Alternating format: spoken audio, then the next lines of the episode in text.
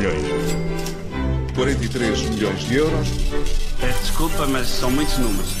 doze minutos para as dez, é hora de moeda de troca com a Judite Franci e o Paulo Ferreira, e hoje falamos dos novos números da economia divulgados ontem. É verdade, o I N E fez ontem a revisão regular das contas públicas, é um procedimento normal que acontece de cinco em cinco anos, trata-se de acertos nas estatísticas, mudanças de metodologia para fazer os cálculos e também incorporação de novas informações e dados que não estavam disponíveis na altura em que o I N E fez as primeiras contas.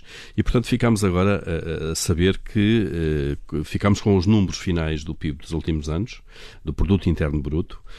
Um, este é um procedimento normal, como já dissemos, mas desta vez estamos a falar mais dele em termos uhum. públicos uh, do que é costume. Uh, por duas razões, por não é? Por duas razões, não é? Uma delas é a amplitude da revisão, porque de facto temos números muito dis- dispares, uh, sobretudo em relação um, a dois mil e dezoito, uh, mas também por causa do timing em que esta revisão do I N E, do Instituto Nacional de Estatística, surge em plena campanha eleitoral, no primeiro dia da campanha eleitoral, e obviamente foi utilizado para o o combate político, como se viu, aliás, Conta, nos debates. Sem dúvida, e vai continuar seguramente nos próximos dias. Uh, o primeiro ponto que referiste é, de facto, a amplitude da revisão. Uh, foram revistos os números já agora de dois mil e dezasseis a dois mil e dezoito, uh, três anos. Uh, nestes dois anos, dois mil e dezasseis e dois mil e dezoito, as revi- a revisão é, é, é baixa, é uma e três décimas de aumento do, do crescimento do P I B.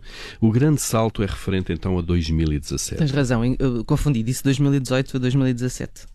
Uh, ah, sim, na grande revisão de há pouco. Sim, Olha, sim, sim. Nem tinha reparado. Mas está feita a correção, então. Podia ter passado em colmo, mas pronto. Tu denunciaste.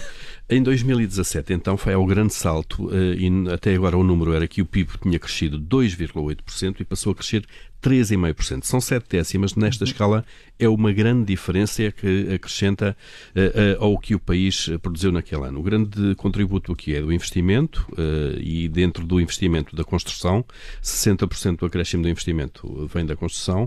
Uh, é bom, obviamente, era melhor se fosse com exportações de bens e serviços ou com investimento produtivo em fábricas, não é? Não é? Transacionáveis, mas pronto, é o que temos, não é? Antes isto do que outra coisa. Uhum. Uh, e, portanto, o país produziu mais do que se estimava nos últimos anos e agora, não é? Uh, O que é que acontece? Primeiro, o impacto uh, é sobretudo político. O P I B é um dado que serve de referência a muitos outros indicadores. Quando falamos das percentagens do déficit, da dívida ou da carga fiscal, estamos sempre a falar de uma percentagem sobre o P I B. O P I B, neste caso, é o denominador e, portanto, uma subida do P I B faz com que os outros indicadores, mesmo mantendo o valor em, em milhões, uh, baixem, não é? A fatia, o peso da fatia uh, no P I B. Um, depois, Portugal sobe no ranking de crescimento europeu, nestas comparações que fazemos sempre e que os políticos também fazem. Por exemplo, com estes novos dados, Portugal ficou a crescer mais do que a Espanha desde dois mil e dezassete e no discurso político havia sempre aquela, há sempre aquela disputa, bom, estamos a crescer há muitos anos abaixo de Espanha. Agora isto já não é verdade. Uh, Mário Centeno falou ontem de uma revolução e de uma transformação, uh, porque o peso do consumo na economia é menor, uh, afinal, do que se pensava e das exportações e investimento uh, é maior.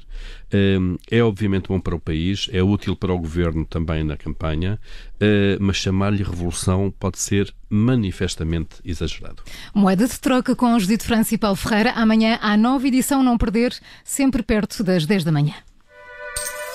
quatro mil e setecentos milhões.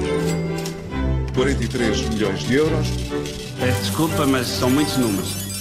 Daqui a pouco o Lado Bom da Vida traz-lhe neste início de semana sugestões de séries. Antes... Rádio Observador. Ouça este e outros conteúdos em observador ponto pt barra rádio e subscreva os nossos podcasts.